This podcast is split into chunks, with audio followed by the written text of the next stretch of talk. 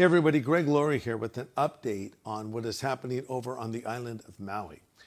As you know, devastating fires have effectively destroyed most of this old town of Lahaina, and, uh, and many lives have been lost. The number keeps climbing, and there are a thousand people unaccounted for. This is so tragic. And as you also know, we have a church there called Harvest Kumulani. It's about 10, 11 miles from downtown Lahaina. Our church has been dramatically affected. Many people in our congregation have had their homes burned down, but our church has a great sense of ohana. That's Hawaiian for family. They're pulling together, they're caring for each other. And right now, we have a team on the ground and we're assessing the situation and trying to determine what we can do to help. We're very glad that our friends at Samaritan's Purse, led by Franklin Graham, are on the ground as well. We'll be working closely with them to do what we can for the people of this island that have had their lives turned upside down. As you know, we've established a special fund that we're calling the Harvest Hawaii Relief Fund. And you can go to harvest.org and you can give. And we're going to put it to good use, bringing hope to the hurting people of the entire island of Maui.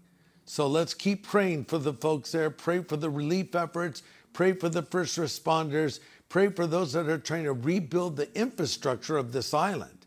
They don't have power there right now. They can't really communicate at all. So they need God's intervention. Let's all be praying for them together. And as they say in Hawaii, mahalo, which means thank you. How many of you would be willing to leave your comfort zone and let God use you? When's the last time you did something for the first time? Coming up today, Pastor Greg Laurie invites us to make ourselves available for service to God. God is looking for people to use. Someone who would not be embarrassed or afraid and would just take that little bit of risk. Why don't you step out of your comfort zone and see what the Lord will do through you? This is the day when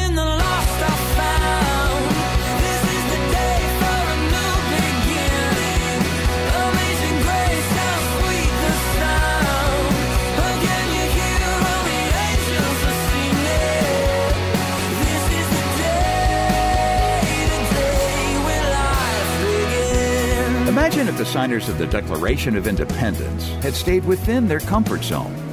Imagine if Henry Ford was satisfied with the horse and buggy, or if Steve Jobs thought the flip phone's good enough. No, those men changed their world. And today on A New Beginning, Pastor Greg Laurie points out that God wants to take us outside our comfort zone to change our world. It's not about nations or cars or phones. It's about letting God use us to impact people with an eternal message.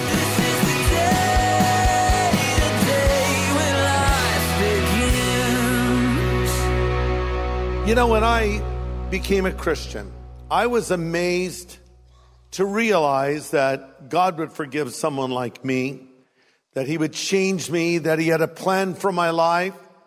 But then when I heard that God actually wanted to use me, I thought, but what do I bring to the table? I'm not some great academic. I'm not a musician. I'm not a super talented person. I'm not an orator. I'm just a kid. I'm a 17 year old kid with not a lot to offer to God. I felt a little bit like that boy with the loaves and the fishes that Jesus called on and took what he had and multiplied it. So to think that God could use me was an amazing thing. And I heard that I should be out telling people about Christ. And I'd been a believer for about two weeks. So I thought I'd give it a go. And I found a lady sitting on the beach in Newport Beach about the age of my mom. And uh, I thought she might be nice to me, you know. And I walked up to her and my voice was shaking and I was so nervous and, and I engaged her in a conversation about Jesus. I'm sure I made a mess of it, but much to my shock and delight, when I asked her if she would like to accept Christ in her, into her life, she said yes. I'm telling you, if that lady had asked me one hard question, I would have collapsed like a deck of cards. Thankfully, she did not. And so then I was thinking, well, I want to do this more. I want God to use me in other ways. But I had this secret fear that God was going to call me to speak publicly. And like most people, I had the fear of public speaking. In fact, when they do surveys and ask people what they're most afraid of, the fear of public speaking always comes out in the top three, sometimes even above death itself. Imagine, okay, you have a choice, die or give a speech. Kill me right now. How many of you have a fear of public speaking? Raise your hand up. Okay, sir, I want you to come up now and speak. No, okay. That'd be terrifying, wouldn't it? Well, I had that fear too. And the first time I did it, I'll just say this. God gave me what I need when I needed it. Uh, God won't give you what you need before you need it. He'll never give you what you need after you need it, but he will always give you what you need when you need it. And so I think we need to understand that God wants to use us. And so here's my question. How many of you would like to be used by God? Raise your hand up. Don't do it if you don't mean it. No, don't do it if you don't mean it. Now, all of you did not raise your hand. And that's disappointing, but um, maybe you'll change your mind after you hear the rest of my message. Because the greatest joy I know, next to being a Christian, is being used by God. If it's in a big way, if it's in a small way, I just love it. It might be a one-on-one conversation with someone and I'm able to just share a little something that helps them or points them to Christ. And sometimes it's more dramatic than that or praying for somebody or whatever it might be. What a privilege it is. And I'm asking you today, how many of you would be willing to leave your comfort zone and let God use you? To take it to the next level, so to speak, in the Christian life? Or are you satisfied with where you're at right now? Because I think for God to use someone, there needs to be a sense of dissatisfaction, meaning that I want to do more with my life. I don't think I'm doing as much as I could do, and I want the Lord to use me. God is looking for people to use. In the book of Ezekiel, chapter 22, the Lord says, I looked for someone who might rebuild the wall of righteousness that guards the land. I searched for someone to stand in the gap in the wall so I wouldn't destroy the land, but I found none. Think about that. The Lord's just looking. And right now, I believe in the same way. He's just looking, saying, is there someone I could use? Someone that could stand in the gap. Someone who could speak up for me. Someone who would not be embarrassed or afraid and would just take that little bit of risk and let me speak through them. Uh, years ago, God called a young man named D.L. Moody, uh, Dwight Lyman Moody. Uh, Moody was not an educated man. He was not an eloquent man. He was working in a shoe store and he had a coworker that wanted to share the gospel with Moody, which he did. And Moody became a believer. So after that, Moody felt a call in his life to start sharing the gospel. And the thing that prompted Moody was a statement from someone who said, Moody, the world is yet to see what God can do in and through the man who is fully consecrated to him. Moody said, I want to be that man. So Moody went from selling souls to saving souls. Remember, he worked in a shoe store. And he was used powerfully to touch thousands, even millions of people. And God is still looking for a man or a woman that he could work through who is fully committed to him. Listen to this. Everybody has a pulpit. Now I know I have a kind of cool pulpit here. It lights up and everything, right? Uh, but you have a pulpit too. Wherever you are, you have a pulpit. It, it might be the people you run into when you get your morning cappuccino or latte. Uh, it might be the people that are around you at work. It's people in your family, people in your neighborhood, people that you influence. That's your platform and you have your pulpit. I received a really encouraging letter from a school teacher who wrote me recently and said, Dear Pastor Greg, I'm a high school teacher in a pretty tough area. As a public school teacher, I have to find creative ways of witnessing to students and sharing the love of Jesus with them because Jesus is a very foreign concept to many of the students here. Look what this teacher did now. He says, So I decided to give the students some extra credit uh, if they would go to the Harvest Crusade over the weekend. Then they were to come back and do a one page write up and they'd get extra credit for them. So that's what they did. The teacher says, I'm very happy to report that a few of the students gave their lives to Jesus And several were asking me questions, which is an amazing opportunity to plant more seeds. The crusade got many of the students thinking about things they never hear about in their homes. My prayers for those that saw the crusade and haven't made that decision will make that decision. But no matter what, I'll keep in contact with these kids and continue to be a witness to them. Now that is a guy that's using his pulpit, right? You don't have to be a preacher. We all have a pulpit to preach from, no matter who we are, no matter what we do. Pastor Greg Laurie will have the second half of his message in just a moment. We're thrilled when we hear from listeners who find Jesus through the various ministries of Harvest. Pastor Greg, in 2011, I was in a homeless shelter. One of my veteran buddies next to me asked me if I had ever heard of Greg Laurie. He let me listen to one of your podcasts, and I couldn't get enough. After that, my life was changed 100%. And now I have a relationship with my Heavenly Father. Thank you, Pastor Greg. If your life is changed because of the ministry of Harvest, would you let Pastor Greg know? Just drop him an email greg at harvest.org. Again, that's greg at harvest.org. Well, in today's message, God Enough, Part 2, Pastor Greg is talking about the privilege and responsibility we all have to share the good news. Well, some of us just don't want to do this. So we make up excuses. What is an excuse? An excuse? It's a fancy lie. That's all it is. An excuse is what I offer up when I don't really want to do something. Uh, it's been described as the skin of a reason stuffed with a lie. It's also been defined as a fancy lie all dressed up for dinner, right? That's all it is. And I bring that up because we're looking at Moses now.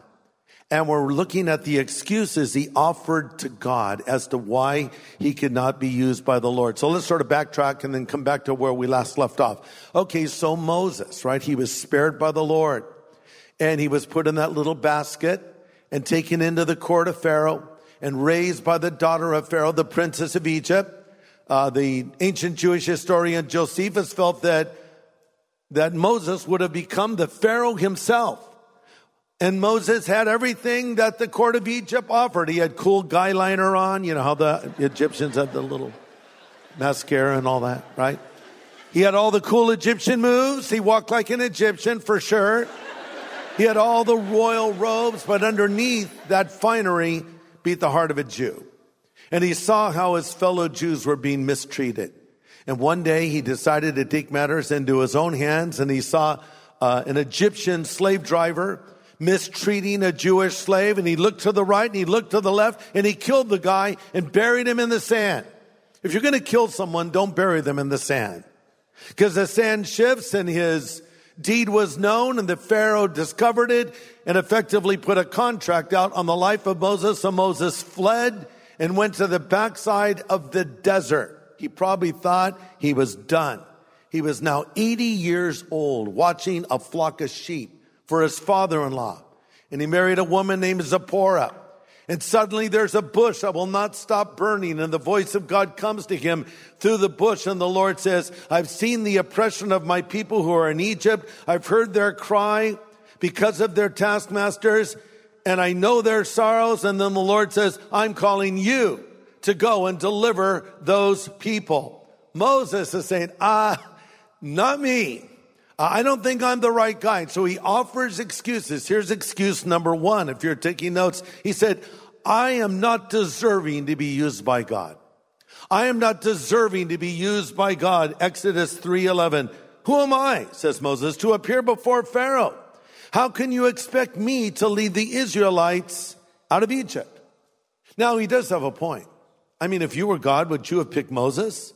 In some ways, he was a has been, a failure, an embarrassment, even worse, a murderer who was running from the law. He was a fugitive. And now he's an 80 year old dude who's been out in the sun. His day is done. There's no more, he's retirement age. He's beyond retirement age. And the Lord says, yeah, I think you're just about the right guy I could use at this moment. Moses moves slower now. He used to be an athletic guy. He's gone from Gomo to slow mo. He's more reticent, apprehensive, cautious. I don't think I'm the one, Lord. You can't use me. Excuse number two, I don't have all the answers. I don't have all the answers. Look at Exodus 3:12. Moses protested, if I go to the people of Israel and tell them the God of your ancestors has sent me to you, they won't believe me. They'll ask, which God are you talking about? What is his name? What should I tell them? God replied, I am who I am. Just tell them I am has sent me to you. I love that. So Moses says, Oh, who shall I say sent me? The Lord says, I am who I am. So Moses is effectively saying, Who am I? The Lord says, Forget about that. I am who I am. It's not about you, Moses. It's about me. Moses is saying, I don't have all the answers. God is saying, But you have all of me.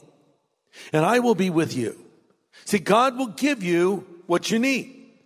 Jesus said, all power has been given to me in heaven and in earth. Therefore, go into all the world and make disciples and preach the gospel. Have you ever noticed that connection? Before he tells us what we're supposed to do, he tells us who he is. I have all power. I have authority. You go therefore because I am in you and I will speak through you and I will work through you. And the Lord was showing this to Moses. And then he says, I want to demonstrate my power. He says, take your shepherd staff and throw it to the ground. And it turns into a snake, probably a cobra. Because the cobra was a symbol of Egypt. If you look at Egyptian antiquities today, you'll see the cobra was very much a part of their culture. The pharaoh would even wear a headdress with a cobra on it. So I think it was a cobra because it was symbolic. God was saying to Moses, you need to face your fears and you're going to be victorious over Egypt. But he picked the snake up by the tail. You never want to do that because the snake will bite you. And let me tell you from experience, I've been bitten by many snakes because I used to have them when I was a kid. I was bitten by boas and pythons and gopher snakes and king snakes. And I don't, you know, it's kind of a freaky thing to have a snake bite you. It doesn't hurt that much, but there's something very uh, icky about it. You know, they go, and they fasten themselves there on your hand or your arm. And, and the way to get them off is you have to get up behind their neck and kind of press them, pry their mouth open, and they're still trying to bite. Then you're holding it and they're wrapping their coil around your arm. And to like get rid of one of those things is very hard because the moment you let go, they try to bite you again. Yeah, yeah, you know. So to pick a cobra up, a venomous snake by the tail, but the Lord was saying, face your fears. I'm going to be with you. And then Moses says, excuse number three, I'm not a good speaker. Uh, Exodus 4:10 now, next chapter. Moses pleaded with the Lord, "Oh Lord, I'm I'm just not a good speaker. I never have been and I'm not now. Even after you have spoken to me, I'm clumsy with words." Now it's interesting because commentators have different opinions as to what this means when he says he's a clumsy speaker. Some suggest that maybe he just didn't feel he had the right way of communicating. He was not um, a skilled orator. Others think he might have been speaking of a speech impediment. Uh, the King James translation is, I'm slow of speech and tongue. So some think that Moses may have had a problem with stuttering. Uh, this reminds me of uh, Jack Hibbs, Pastor Jack Hibbs. And how many of you have heard of Pastor Jack Hibbs? Uh, Calvary Chapel, Chino Hills. He used to have a very severe stuttering problem. And uh, so, anyway, Jack came to Christ in a funny way. It's not funny, but it's interesting. It reminds me of myself a little. He was out driving around with some buddies, and he saw a car full of cute girls, so they followed them into a parking lot of a church. He didn't know it was a church. It was Calvary Chapel of Costa Mesa. He walked in. I happened to be preaching that night. And at the end of my message, I gave the invitation, and Jack gave his life to Christ. And then he sensed that the Lord wanted to use him, but he had the stuttering problem. And he would be so nervous whenever he would think of talking to anyone. So he would go out with his Christian friends who would be sharing the gospel. And he said, I can't do that. I'll stutter. But one day, and I asked him about this, so he texted me, and this, these are his words. He said, one night on Lido Island, I saw someone and I felt an overwhelming burden to go speak to them and share the gospel. When I opened my mouth, I was healed of stuttering in that instant and I've never stuttered since then. I love that. So, You just say, okay, I'm not going to be defined by this problem.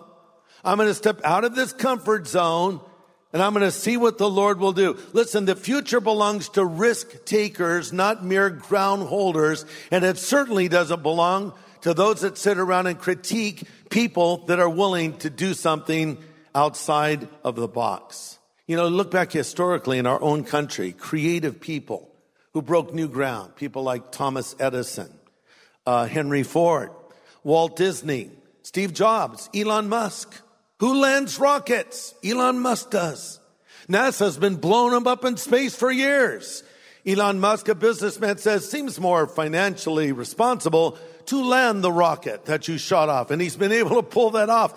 And I think of Billy Graham and the great innovations that he was involved in and bringing the gospel to people. But there are always the armchair quarterbacks and those that love to critique those that do things like that. Most of these people live on social media, specifically Twitter. And that seems to be their so-called mission in life. I'm here to just take shots at other people. What have you ever done for the kingdom of God? Why don't you step out of your comfort zone and see what the Lord will do through you? And so Moses says, I can't do this, Lord. I, I'm just not the guy. And then he says, excuse four, number four, I'm not qualified. He said, Lord, send anyone else. This can almost sound humble. Oh Lord, I'm not worthy. I'm just too humble. In fact, I'm so humble, I dropped the H. I'm just humble. I'm humble. You know what you are? You're disobedient. That's not humility. If God says, I want to use you, and you say no, that's not humility. That's disobedient. And the fact that he says, Lord, he says actually in verse uh, 13, Oh Lord, send someone else. What do you mean, Oh Lord? You don't say no, Lord. You say yes, Lord. Otherwise, is he really Lord? If he's Lord, you obey him.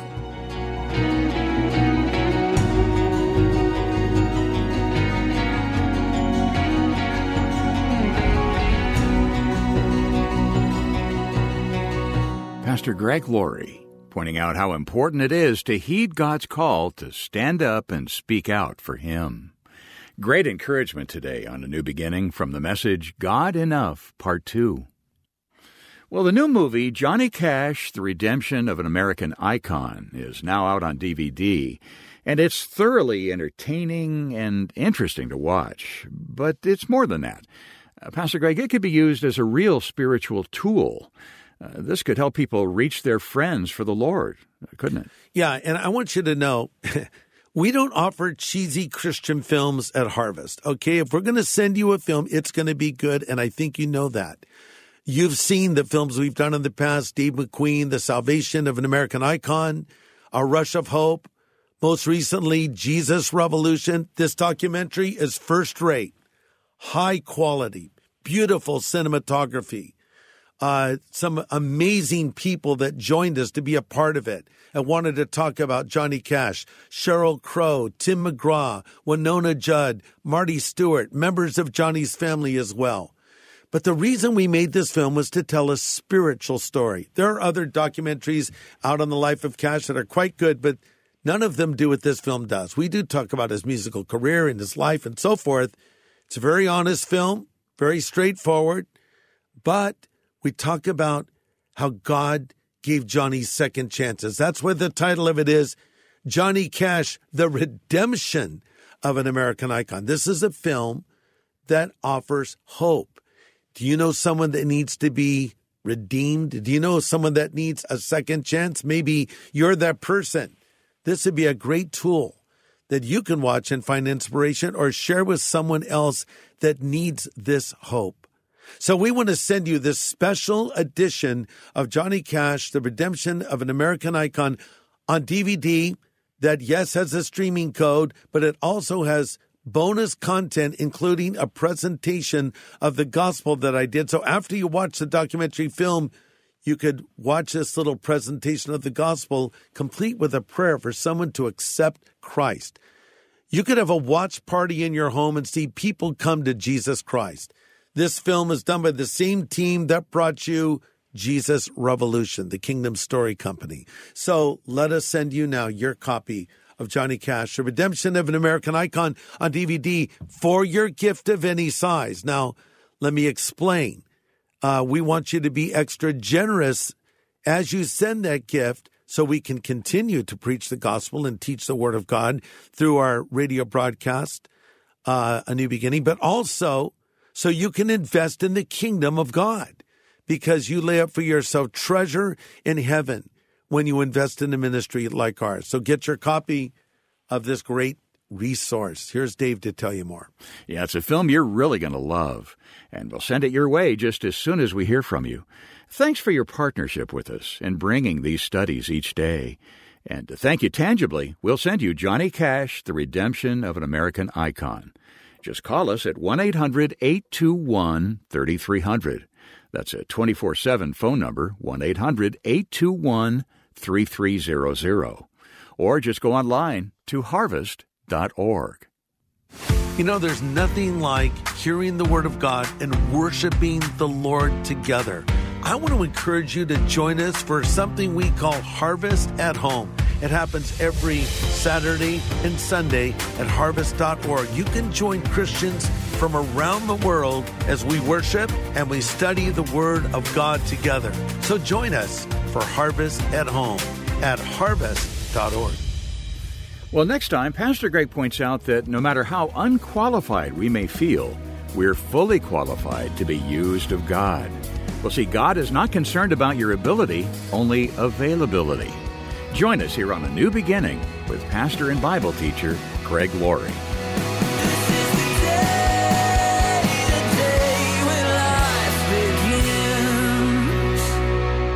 A New Beginning is a podcast made possible by Harvest Partners, helping people everywhere know God.